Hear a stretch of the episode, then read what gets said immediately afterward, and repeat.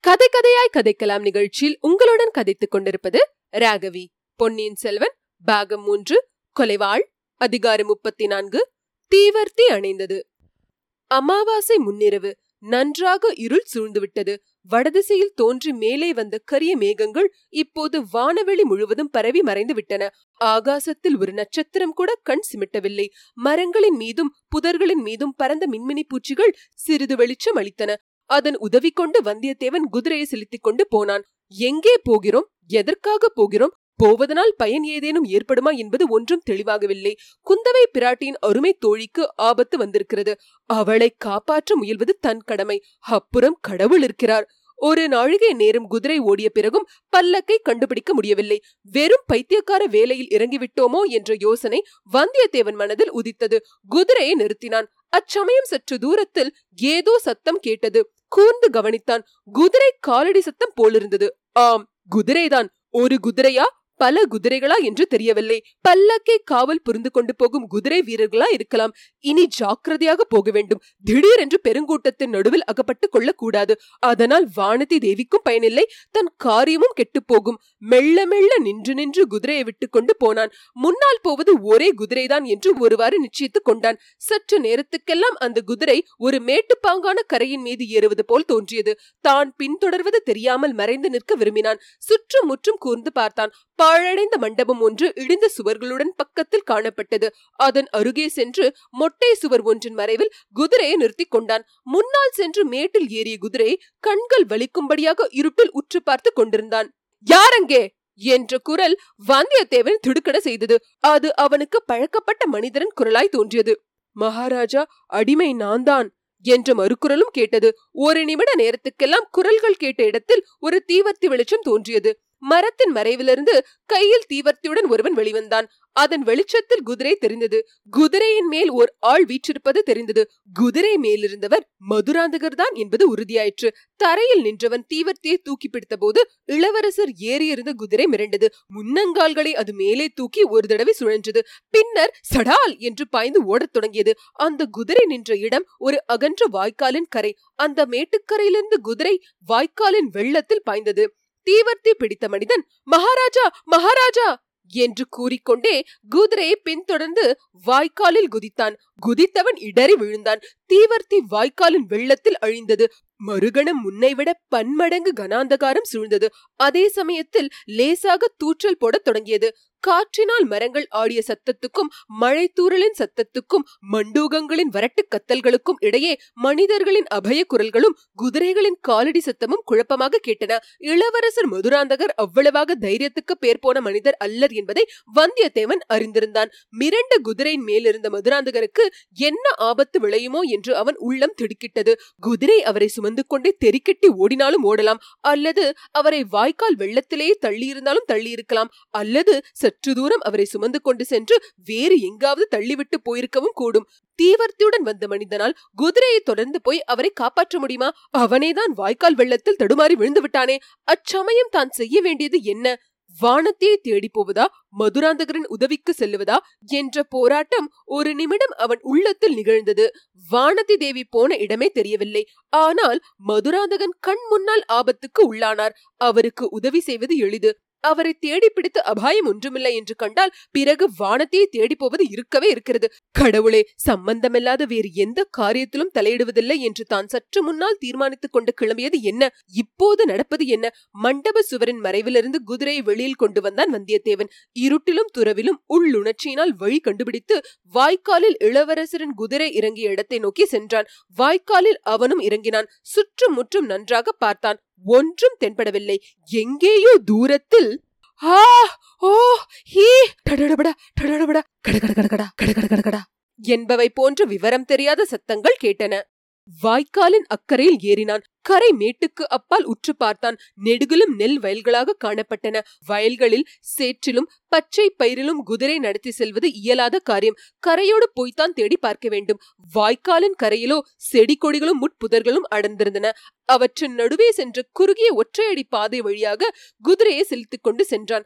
மேலே மழை கீழே சறுக்கும் சேற்றுத்துறை. ஒரு பக்கத்தில் வாய்க்கால் இன்னொரு பக்கத்தில் நெல் வயல்கள் சுற்றிலும் முட்புதர்கள் குதிரை மெல்ல மெல்ல சென்றது. நேரமோ ஒரு நிமிஷம் ஒரு யுகமாக சென்றது. தூரல் மழையாக வலுத்துக் கொண்டிருந்தது. இருட்டு மேலும் இருண்டு கொண்டிருந்தது. வந்தியத்தேவனுடைய உள்ளம் சிந்தனையில் ஆழ்ந்தது. மதுராந்தக தேவர் தனியாக குதிரை மீது ஏன் வந்தார்? எங்கே செல்வதற்காக புறப்பட்டு வந்தார்? அவரை எதிர்கொண்டு வந்த மனிதர் யார்? வானத்தியை சிலர் பிடித்துக்கொண்டு சென்றதற்கும் இதற்கும் ஏதேனும் சம்பந்தம் உண்டா?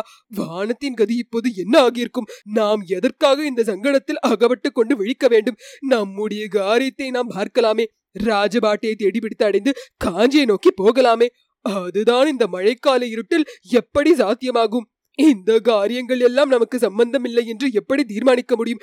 கடம்பூர் சம்புவரர் அரண்மனையில் நமக்கு சம்பந்தமில்லாத காரியத்தை கவனித்ததனால்தான் பிற்பாடு எவ்வளவு உபயோகம் ஏற்பட்டது. ஆனால் இன்று இரவு இந்த இருட்டில் இந்த வாய்க்காலின் கரையோடு போய் கொண்டிருப்பதனால் ஒரு பயனும் ஏற்பட போவதில்லை. சொட்ட நனைவதுதான் பயன். குதிரை எங்கேயாவது இடறி விழுந்து காலை ஒடித்துக்கொண்டால் பிரயாணமே தடைபட்டுவிடும். திரும்பி சென்று அந்த பாழும் மண்டபத்தை அடைய வேண்டியதுதான். மழை விட்ட பிறகுதான் மறுபடியும் புறப்பட வேண்டும். பளிச்சென்று ஒரு மின்னல் அதன் நேர் வெளிச்சத்தில் சிறிது தூரத்தில் களத்து மேடு ஒன்றில் ஒரு குதிரை நின்றது போல் தெரிந்தது.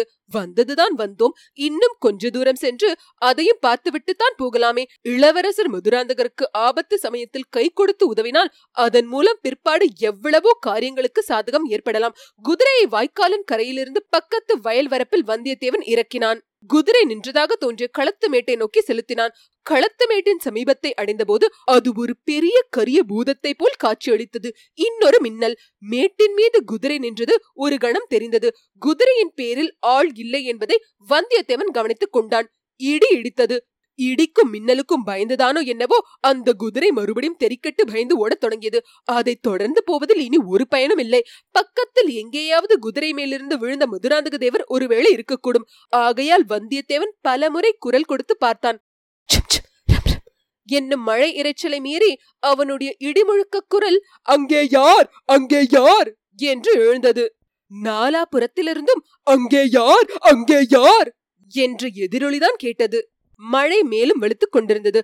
வாடைக்காற்று விர் என்று அடித்தது. காற்றின் வேகத்தினால் மழைத்தாரைகள் பக்கவாட்டில் திரும்பி தாக்கின. குதிரை உடம்பை சிலிர்த்துக் கொண்டது.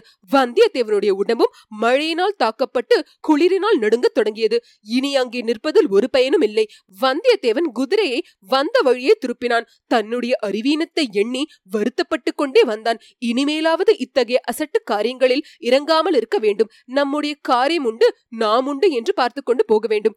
குதிரை தன்னுடைய உள்ளுணர்ச்சியை கொண்டு வழி கண்டுபிடித்து இடிந்த மண்டபத்துக்கு அருகில் வந்து நின்று ஒரு கணைப்பு கணைத்தது. அப்போதுதான் வந்தியத்தேவன் சிந்தனா உலகத்திலிருந்து இந்த உலகத்துக்கு வந்தான். குதிரை மீதிருந்து இறங்கினான். அவன் உடுத்தியிருந்த துணிகள் சொட்ட நனைந்து போயிருந்தன. அவற்றை உலர்த்தியாக வேண்டும். அன்றிரவு அந்த இடிந்த மண்டபத்தில் தானும் குதிரையும் தங்கியிருப்பதற்கு இடியாத பகுதி ஏதேனும் இருக்கிறதா என்று சுற்றும் முற்றும் பார்த்தான். வெட்ட வெளியில் கொட்டுகின்ற மழையில் காலிலே நெருப்பு சுட்டால் எப்படி இருக்கும்? அவ்வாறு வந்தியத்தேவன் துள்ளி குதிக்க நேர்ந்தது. அதற்கு காரணம் வேறொன்றும் இல்லை பேயில்லை பிசாசில்லை. ஒரு சின்னஞ்சிறு குழந்தையின் குரல்தான். அம்மா அம்மா! பேயில்லை பிசாசில்லை என்று எப்படி சொல்ல முடியும்? அந்த வேளையில் அந்த மண்டபத்தில் குழந்தை குரல் எப்படி கேட்க முடியும்? அது பேய் பிசாசின் குரல் இல்லை என்று எப்படி சொல்ல முடியும்? சி பேயும் இல்லை பிசாசும் இல்லை. பேயும் பிசாசும் பயப்பிராந்தி கொண்ட பேதைகளின் கற்பனை. அம்மா அம்மா அம்மா, அம்மா. இது மனித குழந்தையின் குரல்தான். தாயை பிறந்த செயின் பயங்கலந்த அழுகை குரல்தான். இடிந்த மண்டபத்தின் இருளடைந்த பகுதியிலிருந்து வருகிறது. குழந்தை மட்டும்தான் இருக்கிறதா? வேறு யாரும் இல்லையா? அம்மா அம்மா அம்மா, குரல் வந்த இடத்துக்கு சமீபத்தில் சென்று வந்தியத்தேவன் யார் அங்கே? என்றான். யாரெங்கே என்று குழந்தையின் குரல் எதிரொலித்தது. நான் தான். நீ யார்? இருட்டில் என்ன செய்கிறாய்? வெளியே வா. வெளியில் மழை பெய்கிறதே. மழை நின்று விட்டது. வா. என் அம்மா எங்கே? அம்மா உனக்கு பால் வாங்கி கொண்டு வர போயிருக்கிறாள். இல்லை நீ பொய் சொல்கிறாய். நீ வெளியில் வருகிறாயா? நான் உள்ளே வரட்டுமா? உள்ளே வந்தால் என் கையிலே கத்தி இருக்கிறது. குத்தி விடுவேன். அடே அப்பா பெரிய வீரனா இருக்கிறாயே வெளியில் வந்துதான் குத்தேன். நீ யார்? புலி இல்லையே. நான் புலி இல்லை குதிரை. என்றான் வந்தியத்தேவன். நீ பொய் சொல்கிறாய் குதிரை பேசுமா? புலியாயிருந்தால் பேசுமா? வெளியில் வந்தால் புலி இருக்கும் ஒருவேளை மேலே பாய்ந்து விடும் என்று அம்மா சொன்னாள். நான் புலி இல்லை உன் பேரில் பாயவும் மாட்டேன் பயப்படாமல் வெளியே வா. பயமா? எனக்கு என்ன பயம்? என்று சொல்லிக்கொண்டே ஒரு சின்னஞ்சிறு குழந்தை இருண்ட மண்டபத்திலிருந்து வெளியே வந்தது. இதற்குள் மழை நன்றாக விட்டு போயிருந்தது. மேகங்கள் சிறிது விலகி நட்சத்திரங்களும் தெரிந்தன. நட்சத்திர வெளிச்சத்தில் அக்குழந்தையை வந்தியத்தேவன் பார்த்தான். சுமார் நாலு வயது இருக்கும் இருந்த வெளிச்சத்தை கொண்டு வெகு லட்சணமான குழந்தை என்று தெரிந்து கொண்டான். இடுப்பில் ஒரு சிறிய பட்டு துணி உடுத்திருந்தது. கழுத்தில் ஒரு ரத்தின மாலை அணிந்திருந்தது. பெரிய குலத்து குழந்தையாக இருக்க வேண்டும். இதை இங்கே தனியாக விட்டுவிட்டு போன தாய் யார்? இங்கே எதற்காக வந்தாள்? ஏன் குழந்தை விட்டுவிட்டு போனாள்? இதற்குள் குழந்தையும் வந்தியத்தேவனை உற்று பார்த்துவிட்டு நீ குதிரை இல்லை. மனிதரை போல்தான் இருக்கிறாய். என்றது. அதோ குதிரையும் இருக்கிறது. பார். என்றான் வந்தியத்தேவன். குழந்தை குதிரையை பார்த்தது. ஓஹோ எனக்காகத்தான் கொண்டு வந்திருக்கிறாயா? பல்லக்கு வரும் என்றல்லவா சொன்னார்கள்? சிறுவனின் மறுமொழி வந்தியத்தேவனுடைய மனத்தில் பற்பல முரண்பட்ட எண்ணங்களை உண்டாக்கின. இந்த குழந்தை யார்? இவன் ஏன் இங்கே தனியா இருக்கிறான் இவ்வளவு சின்னஞ்சிறு பிள்ளை இப்படி சற்றும் பயப்படாமல் இருக்கிறானே. அது ஆச்சரியமல்லவா? இவனுக்காக யார் பல்லக்கு அனுப்புவதாக சொல்லியிருந்தார்கள். அது ஏன் வரவில்லை? இவனை விட்டுவிட்டு போன இவன் அம்மா யார்? அவள் எங்கே போயிருக்கிறாள்? குழந்தை உன்னை ஏன் உன் அம்மா விட்டுவிட்டு போய்விட்டாள்? என்று கேட்டான். அம்மா என்னை விட்டுவிட்டு போகவில்லை. நான் தான் அவளை விட்டுவிட்டு வந்து விட்டேன் என்றான் அந்த சிறுவன். ஏன் விட்டு விட்டு வந்தாய்? குதிரை ஒன்று ஓடி வந்தது. அதை பிடித்து அதன் மேல் ஏறிக்கொண்டு வரலாம் என்று நான் சொன்னேன். அம்மா கூடாது என்றால் நான் அவளுக்கு தெரியாமல் குதிரையை பிடிக்க ஓடி வந்தேன். அந்த குதிரை தானா இது? இல்லை இது வேறு குதிரை. அப்புறம் எப்படி இங்கே வந்தாய்? குதிரை அகப்படவில்லை அம்மாவையும் காணவில்லை. மழை அதிகமாக வந்தது அதற்காக இந்த மண்டபத்துக்குள் வந்தேன். இருட்டில் தனியாக இருக்க உனக்கு பயம் இல்லையா பயம் என்ன? தினம் இந்த மாதிரி தானே இருக்கிறேன்.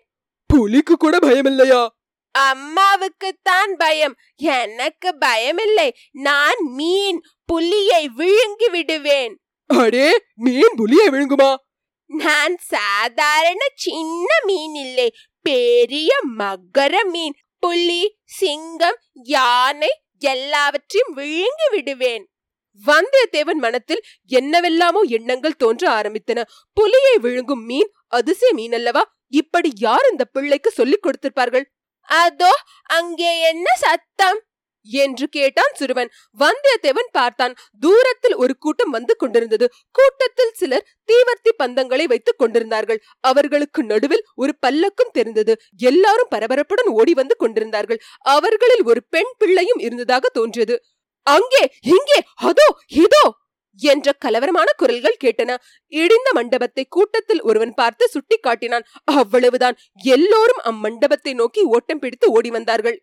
அதோ வருகிறார்கள். பல்லக்கும் வருகிறது. எனக்கு பல்லக்கில் ஏற பிடிக்கவில்லை. என்னை உன் குதிரையின் மேல் ஏற்றி கொண்டு போகிறாயா? என்று சிறுவன் கேட்டான். அந்த குழந்தையின் முகமும் தோற்றமும் பேச்சுகளும் வந்தியத்தேவனுடைய மனத்தை கவர்ந்தன. அவனை கட்டி அணைத்து தூக்கிக் கொள்ளலாம் என்று தோன்றியது. ஆனால் மனத்திற்குள் ஏதோ ஒரு தடங்களும் கூடவே ஏற்பட்டது. எனக்கு வேறு அவசர வேலை இருக்கிறதே என்றான் வந்தியத்தேவன். நீ எங்கே போகப் போகிறாய்? காஞ்சிக்கு. காஞ்சிக்கா? அங்கேதான் என்னுடைய முக்கியமான சத்ரு இருக்கிறான். வந்தியத்தேவனுக்கு தூக்கி வாரி போட்டது. அவ்விதம் அந்த பிள்ளையின் அருகில் தான் நிற்பது கூட பெசுக்கு என்று எண்ணினான். ஆனால் குதிரையின் மேல் ஏறி போவதற்கும் அவகாசம் இல்லை. கூட்டம் வெகு அருகில் வந்துவிட்டது. ஓடினால் சந்தேகத்துக்கு இடமாகும். இவ்வளவுடன் என்னத்தான் நடக்கப் போகிறது என்று தெரிந்து கொள்ளும் ஆவலும் வந்தியத்தேவனை பற்றியிருந்தது. ஆகையால் சற்று ஒதுங்கி சென்று இடிந்த சுவர் ஓரமாக இருட்டில் நின்றான். இதோ நான் இருக்கிறேன்! என்று முன்னால் போய் நின்றான் சிறுவன். வந்தவர்களிலெல்லாம் முதலில் வந்தவன் ஒரு பெண் பிள்ளை. அவளுக்கு ஓடி வந்ததினால் இறைத்துக் கொண்டிருந்தது. அதை அவள் பொருட்படுத்தாமல் தாவி வந்து குழந்தையை எடுத்து வாரி அணைத்துக் கொண்டு பாண்டியா இப்படி செய்து விட்டாயே? என்றாள். அவளுக்கு அடுத்தபடியாக வந்தவன் ரவிதாசன். அவன் சிறுவனின் பக்கத்தில் வந்து நின்று சக்கரவர்த்தி இப்படி எங்களை பயமுறுத்தி விட்டீர்களே? என்றான். சிறுவன் சிரித்தான். அப்படித்தான் பயமுறுத்துவேன். நான் குதிரை வேண்டும் என்று கேட்டேன். பல்லக்கு கொண்டு வந்தீர்களே என்றான். நாம் முன்னம் பார்த்திருக்கும் சோமன் சாம்பவன் இடும்பன்காரி தேவராளன் முதலியவர்கள் சிறுவனை வந்து சூழ்ந்து கொண்டார்கள். சக்கரவர்த்தி ஒரு குதிரை என்ன? ஆயிரம் குதிரை பதினாறாயிரம் குதிரை கொண்டு வருகிறோம். இன்றைக்கு பல்லக்கில் ஏறிக்கொள்ளுங்கள். என்றான் சோம்பன் சாம்பவன். மாட்டேன். நான் அந்த குதிரை மேலேதான் ஏறி வருவேன். என்று சிறுவன் கூறி சுவர் மறைவில் நின்ற குதிரையை சுட்டிக்காட்டினான். அப்போதுதான் குதிரையும் அதன் அருகில் நின்ற வந்தியத்தேவனையும் அவர்கள் கவனித்தார்கள்.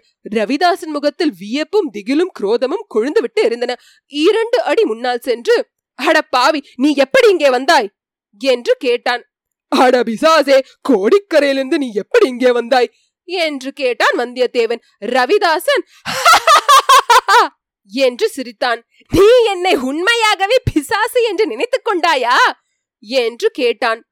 சிலர் செத்து போன பிறகு பிசாசாவார்கள் நீ உயிரோடு இருக்கும்போது பிசாசு என்றான் வந்தியத்தேவன்.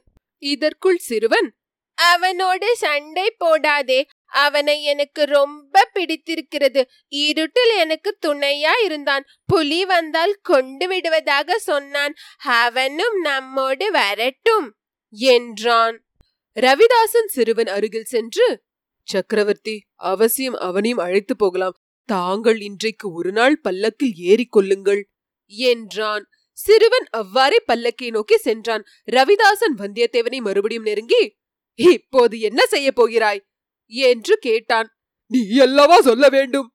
எங்களுடன் வந்துவிடு. எங்களுடைய ரகசியம் உனக்கு முன்னமே அதிகம் தெரியும். இப்போது இன்னும் அதிகமாக தெரியும். உன்னை விட்டுவிட்டு நாங்கள் போக முடியாது. வந்துவிடு. உங்களுடன் நான் வர மறுத்தால்? முடியாத காரியம். நீ பெரிய சூரன் என்பதை அறிவேன். ஆயினும் நாங்கள் இருபது பேர் இருக்கிறோம். எங்களிடமிருந்து தப்பி போக முடியாது. உயிரோடு தப்ப முடியாது என்றுதானே சொல்கிறாய். நீ இளம் பிராயத்தவன். உலகத்தின் சுகங்கள் ஒன்றையும் அனுபவியாதவன். எதற்காக வீணுக்கு உயிரை விட வேண்டும்? வீணுக்கு யார்தான் உயிரை விடுவார்கள்? உங்களுடன் வர சொல்கிறாயே. எங்கே கூப்பிடுகிறாய்? நீங்கள் எங்கே போகிறீர்கள்? அப்படி கேள் சொல்கிறேன். பழுவூர் இளையராணியிடம்தான். ஓஹோ அப்படித்தான் நினைத்தேன். இளையராணி இன்று எங்கே இருக்கிறாள்? இளையராணி இத்தனை நேரம் திருப்புரமியத்துக்கு வந்திருப்பாள். நீ வருவாயா மாட்டாயா? நானும் அந்த பக்கம் தான் போக வேண்டும். வழிகாட்ட யாருமே இல்லையே என்று பார்த்தேன். நல்ல வேளையாக நீ வந்து சேர்ந்தாய். போகலாம் வா. என்றான் வந்தியத்தேவன். இதற்குள் சிறுவன் பல்லக்கில் ஏறிக்கொண்டான். பல்லக்கு நகர்ந்தது. அதை சுற்றிலும் தீப்பந்தங்கள் பிடித்துக்கொண்டு பலவித கோஷங்களை எழுப்பித்துக் கொண்டு ரவிதாசனுடைய கோஷ்டியார் சென்றார்கள். வந்தியத்தேவனும் அவர்களை தொடர்ந்து சென்றான். அவன் உள்ளத்தில் பல்வேறு எண்ணங்கள் அலைப்பாய்ந்தன. வானத்தின் கதி என்ன? தெரியவில்லை. மதுராந்தகர் என்ன ஆனார்? தெரியவில்லை. தன்னுடைய கதி இன்றிரவு என்ன ஆகப் போகிறது? அதுவும் தெரியவில்லை. கடம்பூர் மாளிகையில் அன்று கண்டறிந்த சதிச்செயலை விட பன்மடங்கு பயங்கரமான சதிச்செயலை பற்றி இன்று நேர்முகமாக அறிந்து கொள்ளப் போகிறோம் என்பதில் சந்தேகம் இல்லை அந்த வரையில் பிரயோஜனகரமானதுதான். ஆனால் அதற்கு பிறகு என்ன நடக்கும்? தன்னை உயிரோடு தப்பி செல்ல இவர்கள் விடுவார்களா? இவர்களோடு சேர்ந்து விடும்படி தன்னையும் கட்டாயப்படுத்துவார்கள். மாட்டேன் என்று சொன்னால் பலியிடத்தான் பார்ப்பார்கள். ஒருவேளை மறுபடியும் நந்தினியின் தயவினால் பழுவூர் இளையராணியின் பெயரை ரவிதாசன் கூறியதும் அவர்களுடன் போகத்தான் இணங்கிவிட்டதை வந்தியத்தேவன் நினைத்து பார்த்தான். அது அவனுக்கே வியப்பை அளித்தது. மாயை என்றும் மோகம் என்றும் பெரியோர்கள் சொல்வது இதைத்தான் போலும். அவள் எவ்வளவு பயங்கரமான சதிச்செயல்களில் ஈடுபட்டிருக்கிறாள் என்பது அவனுக்கு தெரிந்துதான் இருந்தது. ஆயினும் அவளை சந்திப்பதற்கு ஒரு சந்தர்ப்பம் கிடைத்தது என்றால் அதை பயன்படுத்திக் கொள்ள அவன் மனத்தில் ஒரு ஆர்வம் எழுந்தது. அடக்க முடியாமல் தன்னை மீறி எழுந்தது. யோசித்து பார்ப்பதற்கு முன்னால் அவன் வாய் வருகிறேன் என்று பதில் சொல்லிவிட்டது. ஆனால் வேறு வழிதான் என்ன? ரவிதாசன் கூறியது போல் இத்தனை பேருடன் தன்னந்தனியாக சண்டையிடுவது சாத்தியமில்லை. சிறிது அவகாசம் கிடைத்தால் தப்பி செல்வதற்கு ஏதேனும் ஒரு உபாயம். தென்பட்டாலும் தென்படலாம். அத்துடன் இந்த சதிகார கூட்டத்தை பற்றியும் இவர்களுடைய நோக்கங்களை பற்றியும் இன்னும் தெளிவாக அறிந்து கொள்ளலாம். காஞ்சிக்கா போகிறாய் அங்கேதான் என்னுடைய முக்கிய சத்ரு இருக்கிறான் என்று அந்த சின்ன சிறு குழந்தை மழலை மொழியில் கூறியது அடிக்கடி வந்தியத்தேவனுக்கு நினைவு வந்து கொண்டிருந்தது. அந்த சிறுவன் யார்? அவனை சக்கரவர்த்தி என்று அவர்கள் அழைப்பதேன் முக்கிய சத்ரு என்று அச்சிறுவன் யாரை குறிப்பிட்டான்? இந்த கேள்விகளுக்கெல்லாம் அவனுடைய மனத்தில் பதில்களும் தோன்றிக் கொண்டிருந்தன. நினைக்க நினைக்க பயங்கரம் அதிகமாகிக் கொண்டிருந்தது. கடவுளே இவற்றுக்கெல்லாம் முடிவு எப்போது? வெகு சீக்கிரத்தில். என்று அவனுக்குள் ஒரு குரல் சொல்லிற்று. அந்த அதிசய ஊர்வலம் போய்க்கொண்டே இருந்தது. வயல்கள் வாய்க்கால்கள் வரப்புகள் காடு மேடுகளை தாண்டி ஒரு கணமும் நிற்காமல் போய்க் கொண்டிருந்தது கடைசியாக வெள்ளப் பெருக்கெடுத்து ஓடிய மண்ணி நதியையும் தாண்டி அப்பால் திருப்புரமியம் எல்லை அடைந்தது. பள்ளிப்படையை சுற்றிலும் மண்டியிருந்த காட்டுக்குள்ளும் பிரவேசித்தது. இத்துடன் அதிகாரம் முப்பத்தி நான்கு முற்றிற்று.